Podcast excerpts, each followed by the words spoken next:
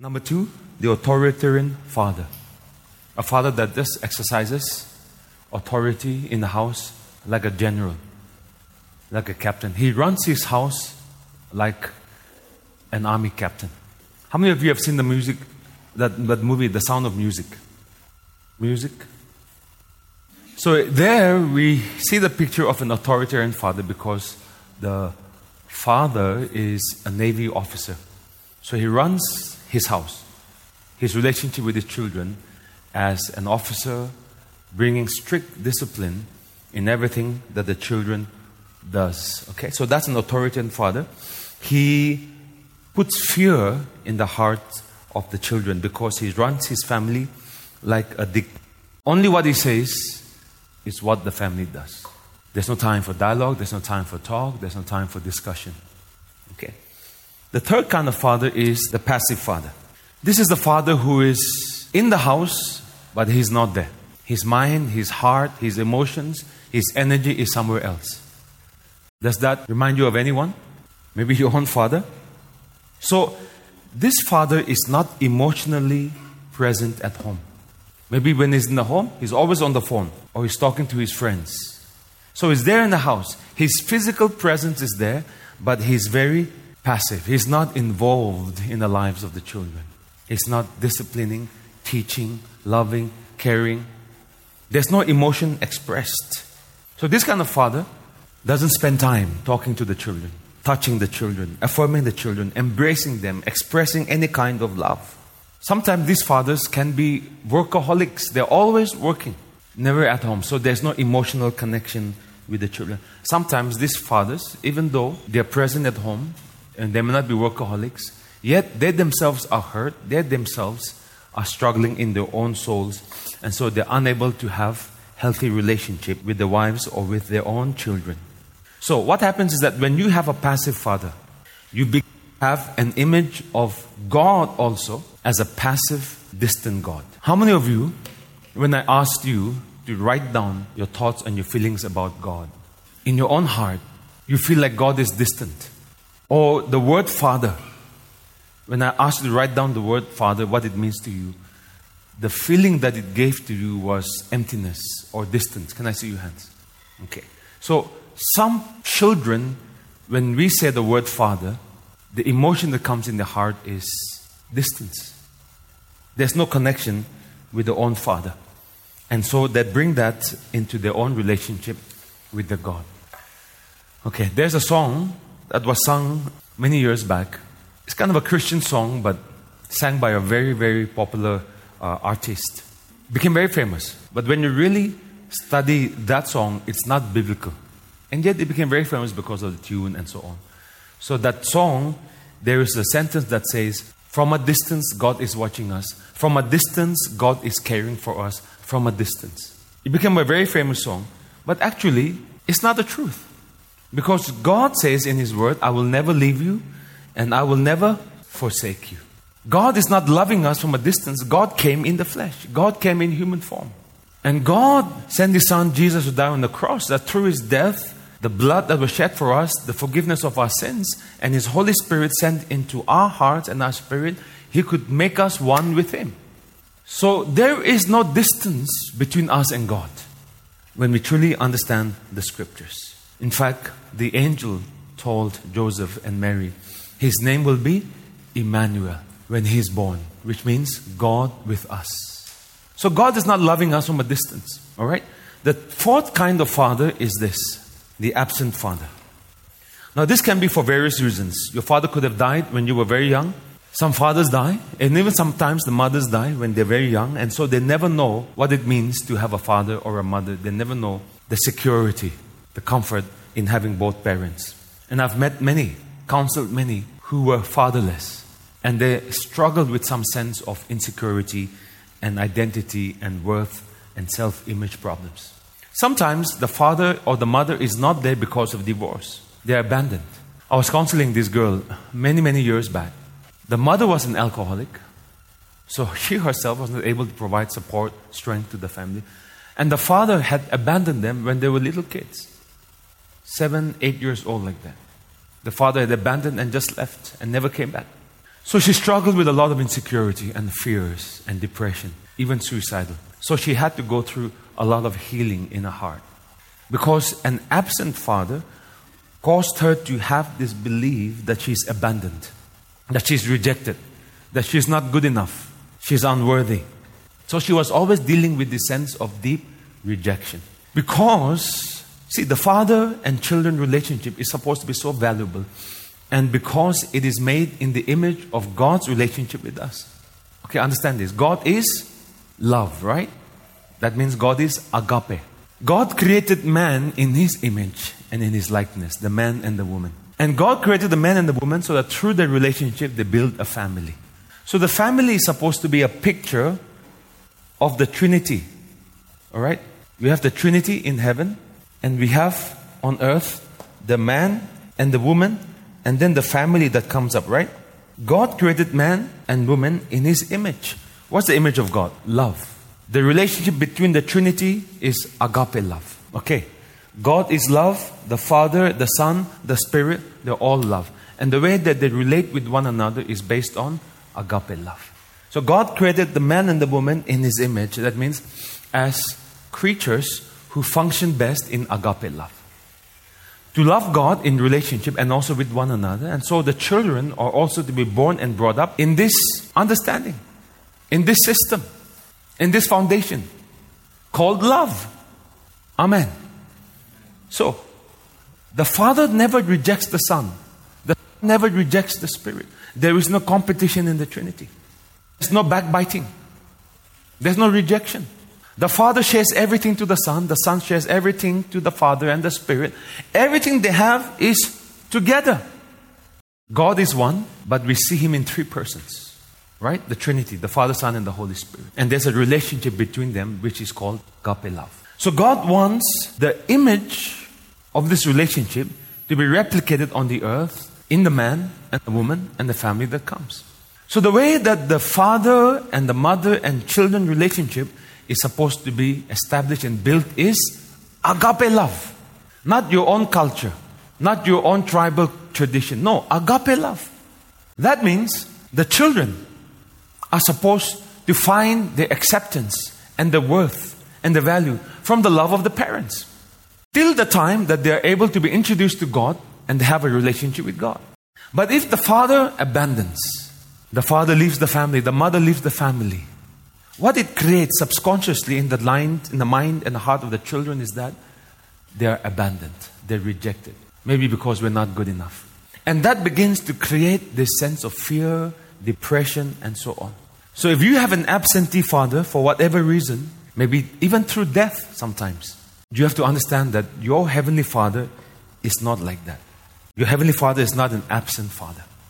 Look at Hebrews chapter 13, verse 5. Let your conduct be without covetousness, content with such things as you have, for he, that is God, for he has said, he himself has said, I will never leave you, I will never forsake you. So that is the promise of your Father in heaven. I will never leave you, and I will never forsake you. Do you know that even earthly fathers cannot make that promise? Because they never know when they will die. During this issue in Manipur, what happened was that many families were separated. And when families are separated, fear and insecurity and uncertainty comes. One of my own friends, my classmate from college, his mother and sisters are displaced in another camp. His father and brothers are in another camp. And he is there in Delhi. And they cannot communicate because internet services are down. So it was a time of great uncertainty and fear for them. See, God gives us a family, human family. And then God gives us a spiritual family to communicate to us the truths of agape. Of course, it's never perfect because of the fall of man. And yet, we are supposed to learn truths about security, acceptance, and love through our own earthly family and spiritual family that we could not learn from the world. God wants to communicate to us His love for us, even through the spiritual family loving one another, the earthly family loving one another. And of course, we cannot replace God by the earthly or the spiritual family. And yet, even when God expresses His love to you, He will do it through the spiritual family and even through the earthly family. Amen. Let's read this from the Amplified Version of the Bible, okay? This version of the Bible says this For He, God Himself, has said, I will not in any way fail you, nor give you up, nor leave you without support. I will not, I will not, I will not. The emphasis is mentioned here. I will not, I will not, I will not in any degree leave you helpless, nor forsake, nor let you down, relax my hold on you. Is that clear enough for us? Amen. Kenneth Wuest, biblical scholar, says that in the Greek word, in the Greek Bible, there are three negatives. There are three negatives that precede the verb, which means I will not leave you, I will not forsake you. Okay? So these three negatives are this I will not, I will not, I will not leave you. Three negatives before the verb.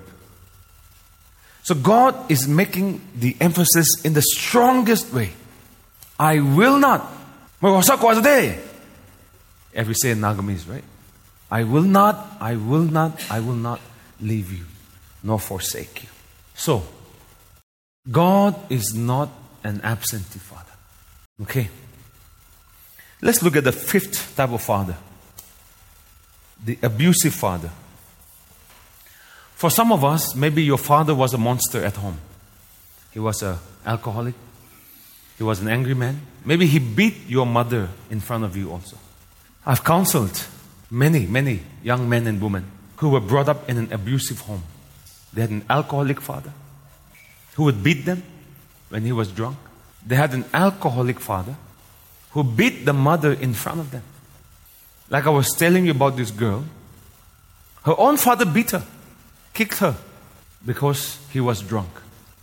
So that brought so much damage in her soul. So some of us, our fathers were monsters violent, abusive, they terrorized the whole family. And because they're born in that environment, they're raised in that environment, the picture of father in the heart and mind is someone who's abusive, violent, a bully, a tyrant, a psycho. I was counseling this young boy in the hospital. He was an alcoholic by the time he was 18, 19. He was now in his late 20s and his liver was failing. So, as I was talking to him, he confessed that when he was about 14 years old, his father, his own father, used to chase him with a shotgun. Not only chase, even shoot. Of course, he wasn't shot, but while he was drunk, he would shoot the family out of his anger. Now that brought so much hurt to him that his wound could not be healed by the earthly things friends, money, and he began to use alcohol to numb the pain in his heart. And he could not stop depending on alcohol, and it killed him at a very young age. Many of us may have father wounds that we are not aware of. I've counseled girls who were sexually abused by their own father. Here in Nagaland, in a Christian state. Another son that I counseled was someone who his own father told him, You are hopeless, you are useless, you will never be like me. And because he was so hurt and angry, he said, I will never be like my father. And he lost his respect and his honor for his father. And he also ended up as an alcoholic. So, some of us may have had an abusive father, or maybe even an abusive authority figure, like a teacher or even a pastor, a leader in your life who was abusive. Do you know that many Christians leave the church because of abusive leaders, over controlling leaders, manipulating leaders? They leave the church because the leaders have hurt them so much they start having this deception in their heart that God is also the same. You cannot trust the church. And they lose faith in God. That's what hurts and offense do. It deceives you. It blinds you to the truth about God. So if you have been hurt by your own father and mother and you're carrying this offense, it has also blinded you to some degree how you view God, how you see God. Amen. So, what kind of a father do you have? Children are born in this environment, they grow up with a lack of trust. They grow up not able to trust anyone, not able to open up to anyone. And they grow up with suspicion of authority figures. They grow up with a sense of rebellion towards authority figures. They grow up with the sense that all authority figures are evil, cannot be trusted. You see that a lot in Nagaland among the young generation. They just have this sense of animosity, this sense of hostility towards authority figures. Have you noticed that? Maybe even in other states, even among this young millennial generation. A sense of hostility. Whenever they see the word minister, MLA, officer, pastor, they don't like negative emotions, hostile emotions because, because of media, because of the negative experiences. Subconsciously, the heart and mind thinks that all leaders are evil. All leaders are corrupt. All leaders are here to take advantage of us. All big companies are there to exploit us. And we begin to be affected in the heart. Children that are born and brought up in this kind of environment, they never experience the security and the comfort emotionally that makes them healthy and whole. Amen. So, what kind of a father did you have? Performance oriented, authoritarian, passive, absent father, abusive father. Some children have no intimacy with their own father and mother. It's all very business-like. There's no connection. And when I say the word father, you feel like father is far, not close. There was a time when somebody was counseling me and taking me through a time of prayer. And that lady asked me, when you think of the word God, where do you feel He is? Here next to you or far away? So I closed my eyes and I was just trying to sense my own heart. And in my emotions, the word God for me was very distant. Yes, He was powerful. Yes, He was, you know, good and all of that. But I felt there was a distance. And I had to go through a time of prayer and ministry to where I began to actually believe the word and also sense the meaning of the word in my heart. That God is Father and He's close and distant. Why do you think God is far from you? Sometimes because of your sins. Sometimes it's because you think you have not done enough good works to please Him. Sometimes it's because we think we are not good enough. And just as your own earthly fathers did not approve of you, in the same way we think God does not approve of us when we fail. How many of you, sometimes you make mistakes, you sin? How many of you, sometimes you do some things you are not proud of? Every one of you, right? Now, when you sin at that moment, do you feel close to God or far from God? Far from God. But that's just a feeling, right? When you sin, immediately at that moment, does God abandon you? Does God leave you? Does God stop being your father? No. So, what we are reacting to is just the feeling, the conscience which has been affected by our guilt. But the truth of God's word is that I will never leave you and I will never forsake you. Which good earthly father is there that when you are growing up and you're learning how to walk, you stumble and fall? And your earthly father says, My son is hopeless. He cannot even walk. Let me give him back to the hospital. There's no earthly father who does that, right? Because we know that children take time to learn to walk, they stumble and fall. Yes or no? So our own earthly father loves us even more than our own. Our own heavenly father loves us more than our earthly fathers. So we must trust the word of God more than what we sense or feel guilt, condemnation in our own hearts. Turn to 1 Corinthians chapter 13. Now write this down. Many counselors, psychologists believe this, and this is proven to be true through research. The majority of a child's identity is formed through the father child relationship. Majority of the child's identity, the value, the worth, the self image. The majority of the child's identity is connected to the father child relationship. I've heard stories of people who were adopted, that when they were little toddlers, they were not conscious of who their real father and mother was.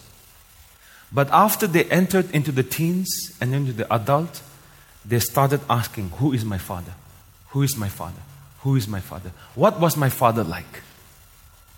And they want to go and discover their roots because their roots are connected to their identity. Because we always ask, Who am I? Who am I, right? That's the question that every human being asks Who am I? That question, Who am I, is connected to your source. Where did I come from? Who brought me into this earth? So we begin to question Who is my father? Because the word father also means the source, the beginning. God is a creator, but God is also the father, and He fathered us. He created us, men and women, in His image. So the truth is that unless we discover God as Father, we will not really be established in our identity and in our worth. Did you follow? What kind of a father you have sometimes affects the way society also treats you. Yes or no? Sometimes they ask you, What's your father's name? Who is your father? And according to how your father was, they treat you.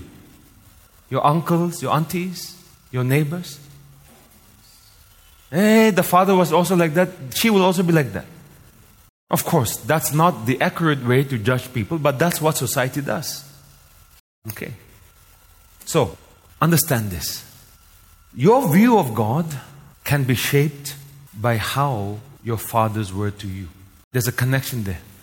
Your view of God can be shaped by the way your fathers were to you.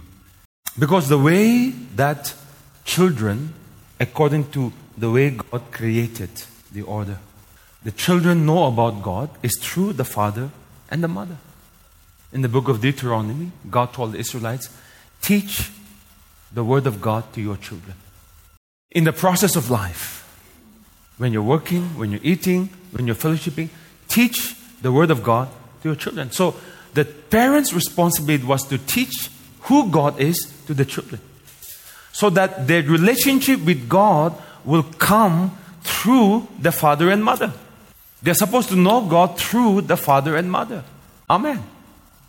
And that's why the Bible encourages parents to nurture the children in the ways of God, to bring discipline into their lives in the ways of God. Till the child comes to the age of maturity, responsibility, accountability. Amen. Jesus was the kind of man he was because of the Father he had. He always talked about the Heavenly Father. His security and his trust was in the Heavenly Father. When he prayed, his confidence was that my Father hears my prayer. Think about it. Go to John. We'll come back to Romans 1 Corinthians 13. John chapter 5, verse 19. Then Jesus answered and said to them, Most assuredly I say to you, the Son can do nothing of himself but what he sees the Father do. For whatever the Father does, the Son also does in like manner. Look at verse 20. For the Father loves the Son and shows him all things that he himself does, and he will show him greater works than these that you may marvel. The reason why he obeys the Father Whatever the Father does, the Son also does. Whatever the Father speaks, the Son also speaks. Whatever the Father says, the Son also says. So his strength, his ministry, his behavior, his speech, all of it, the source is the Father. And Jesus is confident to obey whatever God says. You know why? Because he says in verse 20, loves the Son. He does not say, For I love the Father. He says, Because the Father loves me, whatever He shows me, I do it. Let me ask you a question. Has there been some time in the past when God asked you to do something and you were afraid to do it? Let's all be honest. Yes or no? Did God ask you to sacrifice something, to do something? Whether it is giving, offering, whether it's some act of sacrifice. Many Christians tell me, I know God has called me to the ministry, but I'm afraid of my support, my finances. So they don't obey God. Why? Because they do not know God like Jesus knows God. Jesus says, For my Father loves me. Because He loves me, because He loves me, I know He will not tell me to do anything that is hurtful for me. He will not tell me to do anything that is bad for me. He will not do, tell me to do anything that is harmful for me. So if He tells me to go to China and be a missionary, I will do it. Why? Because my Father loves me. The strength of this Jesus' actions, decisions come from love.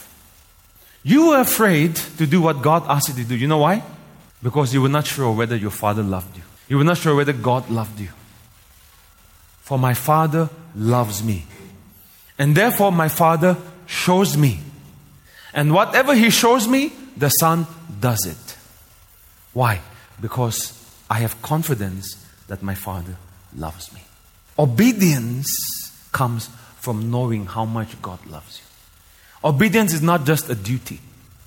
That's the strength and the confidence that we see in Jesus' life. The peace and the assurance with which he deals with the religious authorities, with persecution. When he is facing Pilate and everyone is shouting, Crucify him, crucify him, he was not moved. He was unshaken. Right? When he told his disciples, If you do not eat my flesh and you drink my blood, you have no nothing to do with me. Many of his disciples left because they could not understand. Was Jesus insecure, fearful? Oh, what am I going to do? They're leaving me. No, Jesus was like, let them go. Because his security did not come from whether people was with him or were not with him. Whether people liked him or people did not like him. His security was from the Father's love for him. I recently put a, put a video up on social media about backdoor appointments. How many of you watched that? About, you know, doing evil things and then thanking God for the success.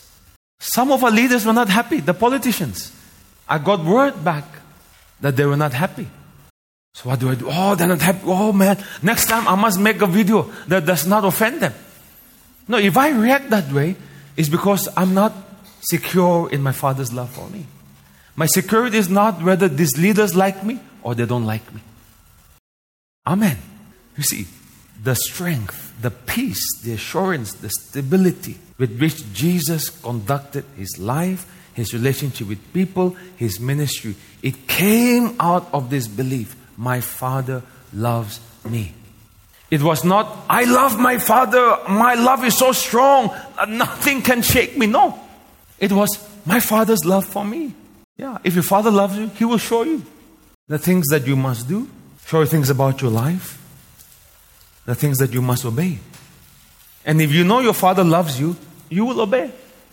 Why do we not obey? Because we think God wants to take away pleasure from my life. We think that God wants to restrict me. We think that God is interested in spoiling my fun. We think that whatever God tells us to do, it's punishment.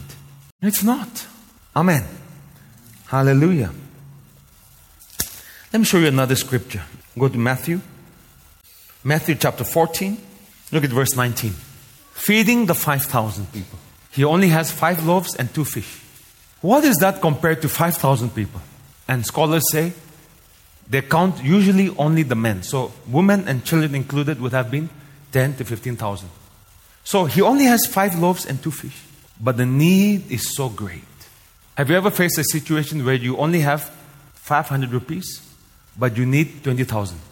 Right? Where the need in your life is so great that you cannot meet it on your own. So, how does Jesus respond? How does Jesus pray? If we prayed, we call all our friends, hey, okay, come, come, come, come. Hey, we only have five loaves, two fish. We have 5,000 people. We have to really pray. We will talk like that, right? Oh, yes, yes, yes. Oh, we will try to impress God by our loudness. Yes or no? See, have you ever faced a situation where somebody with headache comes with prayer? Headache? Oh, headache. In the name of Jesus, be healed. And then somebody comes with cancer. Cancer? Oh, just wait, huh? Let me call the pastor. Let me call this prayer. Let me. Oh, now we have to really pray. So our attitude changes according to the crisis. Yes or no? Cancer? Oh, we have to really pray. Headache? No need. Just simple prayer. What is that? You're not functioning from the understanding of God. What is cancer to God? What is headache to God? They're the same. We are functioning from our own understanding, not with faith in God. Hallelujah. So we have to learn to pray to our Father and not to impress our master. When we were young, we had this volunteer in our church many, many years back. And we went to pray for a certain person who was sick. So I was okay, let's pray together. So this volunteer, they dance. My gosh, he was putting so much energy and, and strength in the prayer. We prayed for five minutes. We asked, Can you check your body? How is it?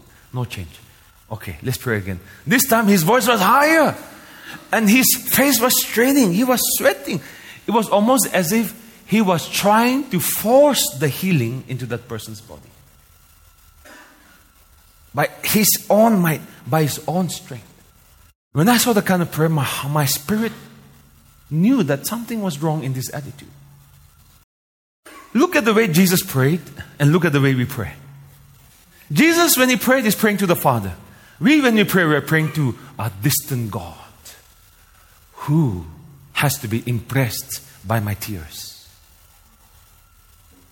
by my shouting. So we try to impress rather than speak to our Father. There are sometimes some preachers told me when you pray, cry. So people have taught themselves how to cry. Yes or no? I've been in certain circles where everyone is happy, talking about God, miracles. Come, let's pray. Or let's pray. Oh, suddenly just start crying. Maybe some of you are from that kind of church. No. When Jesus prayed, did he pray like that? Oh, 5,000 people, Lord, only, oh, Lord, help me. Even when he was praying for Lazarus to be raised from the dead, did Jesus pray with tears? No. See, Jesus is our example of how we can have a relationship with God. You have to find yourself in Jesus because Jesus was the Son of God. And through his death, burial, and resurrection, he has made all of us sons of God. Yes or no? Are you a son of God? Yes. So that means the way Jesus related with God is the way you need to relate with God. That same intimacy. So look here in verse 19. Then he commanded the multitudes to sit down on the grass, and he took the five loaves and the two fish, and looking up to heaven, looking up to the Father, maybe thanking him. Because when he prayed for Lazarus, Jesus says, Father, I thank you that you always hear me. That's it. Lazarus, come out! If we prayed, we'd be like, hey, wait, huh? We will first pray and fast for five days, then we'll come back. But Jesus was always living in this unbroken, intimate communion with the Father. So what does he say? He Looked up to heaven, and then he says, he blessed and broke and gave the loaves to the disciples. Ah! He did not say, Peter, James, John, we have to really pray. He just blessed it, broke it, gave it away. What do we see here? We see here an example of a son having absolute confidence in the Father. That the Father will not fail him. A son who knows that the Father is provider. Who knows how to access the provision of the Father by faith. And faith is not striving and pulling and pushing and da da da da da da. Faith is a rest. It's a rest that comes from love, knowing that God is a Father. It's a rest that comes from knowing the grace of God. Do you know how good your God is? Do you know how loving your God is? Because if you know how good and loving your God is, your smile will be bigger every day. Yeah. Whether it's only dal and potato, or whether it is meat in the evening, it doesn't affect your mood. Why? Because your mood comes from your Father. Amen. So, for my Father loves me. And because my Father loves me, whatever He tells me, I will do it. The strength of Jesus' obedience was the Father's love for him. Jesus was the kind of man he was because of the Father he had, the relationship he had with the Father. So when everyone reject him, he's still secure. When all the leaders persecute him, accuse him falsely, he is not moved. Amen. So look at 1 Corinthians chapter 13. 1 Corinthians chapter 13. This is the most famous chapter on love. Okay? Look at verse 4. Love suffers long and is kind. Love does not envy. Love does not parade itself, is not puffed up. Love does not behave rudely, does not seek its own, is not provoked, thinks no evil, does not rejoice in iniquity, but rejoices in the truth bears all things, believes all things, hopes all things, endures all things. Okay, so the word here is love. Okay? The word love is not phileo love, which is brotherly love. The word love here is not storge love because there are four different kinds of the word love in the Greek, right? There's eros love, which is erotic love between a man and a woman. Okay. There's this storge love, which is family love. All right. Um, the love between the same tribe, the same clan, same village people. Okay. There's phileo love. Phileo love is, well, brotherly love or friend love. Okay. Philadelphia the city of brotherly love comes from the word phileo. When Jesus asked Peter, Do you agape me? Peter said, Lord, I phileo you. Okay, so it's a different kind of love. All of these are human love. Okay, so human love is motivated also from the self. I love you because you love me. You give me chicken, I give you pork. You give me cake, I will also give you biscuits, right? So Jesus was telling his disciples, don't do good only to those who do good to you. Do good to those who have done no good to you, right? Because that's agape. That's a higher form of love. So the concept of love in the Greek culture was primarily eros, storge, phileo, which is even there among us today. But then there's a concept of love which was added by the New Testament writers called agape love. A concept which was not even there in the Greek culture, the Roman Hellenistic culture of that time. So, agape love is divine love. Agape love is the God kind of love. Agape love is the love with which God loves mankind. God doesn't love us because we give Him cake during Christmas. So we exchange gifts, right? No, it's not that kind of love. It's a love that is a benevolent love. It's a love that is motivated and inspired by the giver himself. Right? First John chapter 4 verse 8. Let's turn there. Let's read it. One, two, three. Go ahead.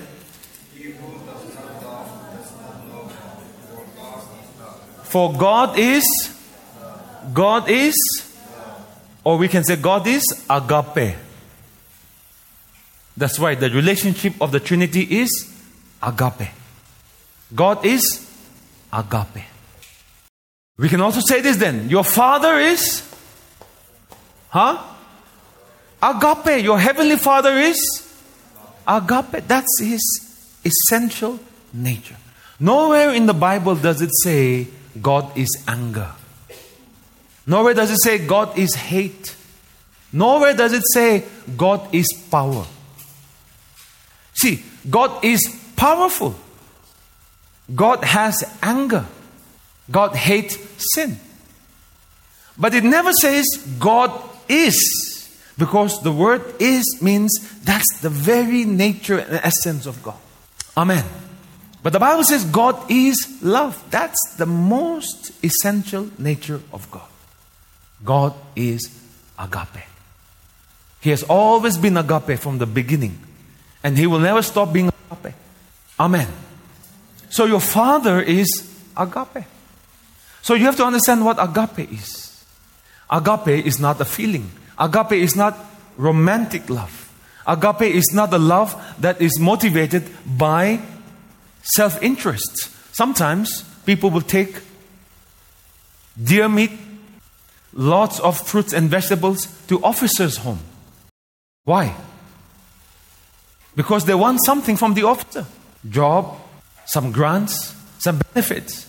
So it's that genuine love. No, there's nothing wrong with it. It's the way the world functions, but it's not agape love. Because agape love is not loving so that they can love you back.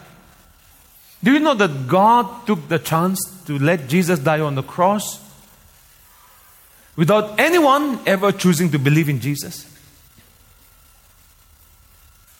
You're free to believe or not. It's not a manipulative love, it's not a controlling love. Amen. It's not a love that says, if you love me, I will love you more. Do you know that everyone who is in hell right now, God loves them? Yes or no? Yes. For God so loved the world God loves them. And yet they are there. Right? Doesn't mean God hates them. No, God doesn't hate them. God loves them. They chose not to believe. That's the power of agape love. It gives you the liberty to choose without manipulating or forcing you. Even the love of a mother cannot be compared to agape love. Even the love of a mother, many times, is compelled by her own emotions. I've seen many fathers and mothers come and counseling, and they are protecting the sins of their children. The children have done wrong, but the mothers are lying for them. And they think they're doing it because they love the children and they say, Hey, morom. If I love my daughter, I will hide her sins. Yes or no? That's not love. That's perverted love. That's the kind of love that will destroy the children's life. I know some parents, because the children were addicted, and because they were addicted, instead of disciplining their children and being true creating boundaries for the children. They actually bought drugs for the children. Moromase, moromase. They did not tell anyone. They were hiding the children, buying drugs for them out of some perverted form of compassion and love. Guess what happened? The children died early. That's not love. Even though it's human emotions, it is not agape love. Agape love is true, divine, godly love. And you will only find absolute freedom and liberty in agape love. Agape love is as if your father comes and tells you, I promise to love you. From today, I will never leave you nor forsake you. No matter what you do, I will always love you. Can you promise that to one another? No, you cannot. Can you promise that to your wife or your husband? You cannot. Because there is a chance for human beings to fail. But with God, can He fail? He cannot. His love is not motivated by how good we are. His love comes from Him, His nature, His essence. And it is motivated by our greatest good. It's a love that always seeks the good of the receiver, the recipient. Many times, parents will love their children because they want their children to do well so that some glory and praise comes to the parents. Yes or no? Yes. Parents feel good in the success of their children. So there is this selfish motivation even in the most purest of human loves. Did you know that? God is love. Look at 1 Corinthians 13, verse 4. Are you there? So it says here, love suffers long. So can we also say God suffers long? Because God is love? So on the side, right in your Bible, God. God suffers long. God is kind. God does not envy. God does not parade himself. God is not puffed up. God does not behave rudely. Right? Christians don't behave rudely. Say please, thank you. Right? Because even good manners come out of knowing the nature of God. Okay. God does not behave rudely. God does not seek his own. God is not provoked. God thinks no evil. God does not rejoice in iniquity, but rejoices in the truth. God bears all things. God believes all things, hopes all things. God endures all things. God never fails. All right, let's put another word here.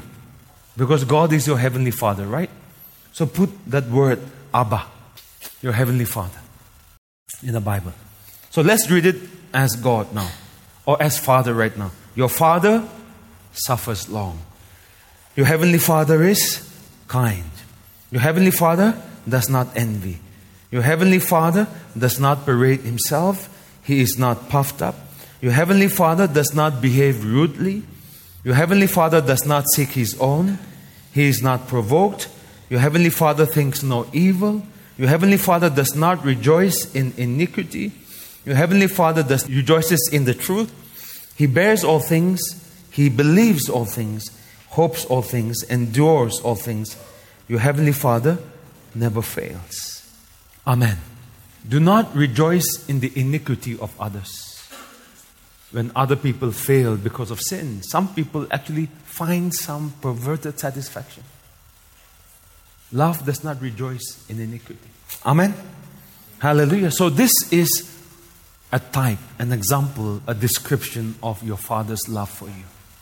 The love of the Heavenly Father. You must know that the heart of the Father is agape because that's who He is. Amen. If you have been blessed through this podcast, we invite you to partner with us in sharing the gospel of Jesus Christ from Nagaland to the nations. We make all our series available for free, but it does cost us time, effort, and money to do it. So the support of people such as you will enable us to reach more people in more regions. Remember, when you give, the Word of God says in 2 Corinthians 9 8 that God is able to make all grace abound towards you, that you, always having all sufficiency, all things, may have an abundance of every good work.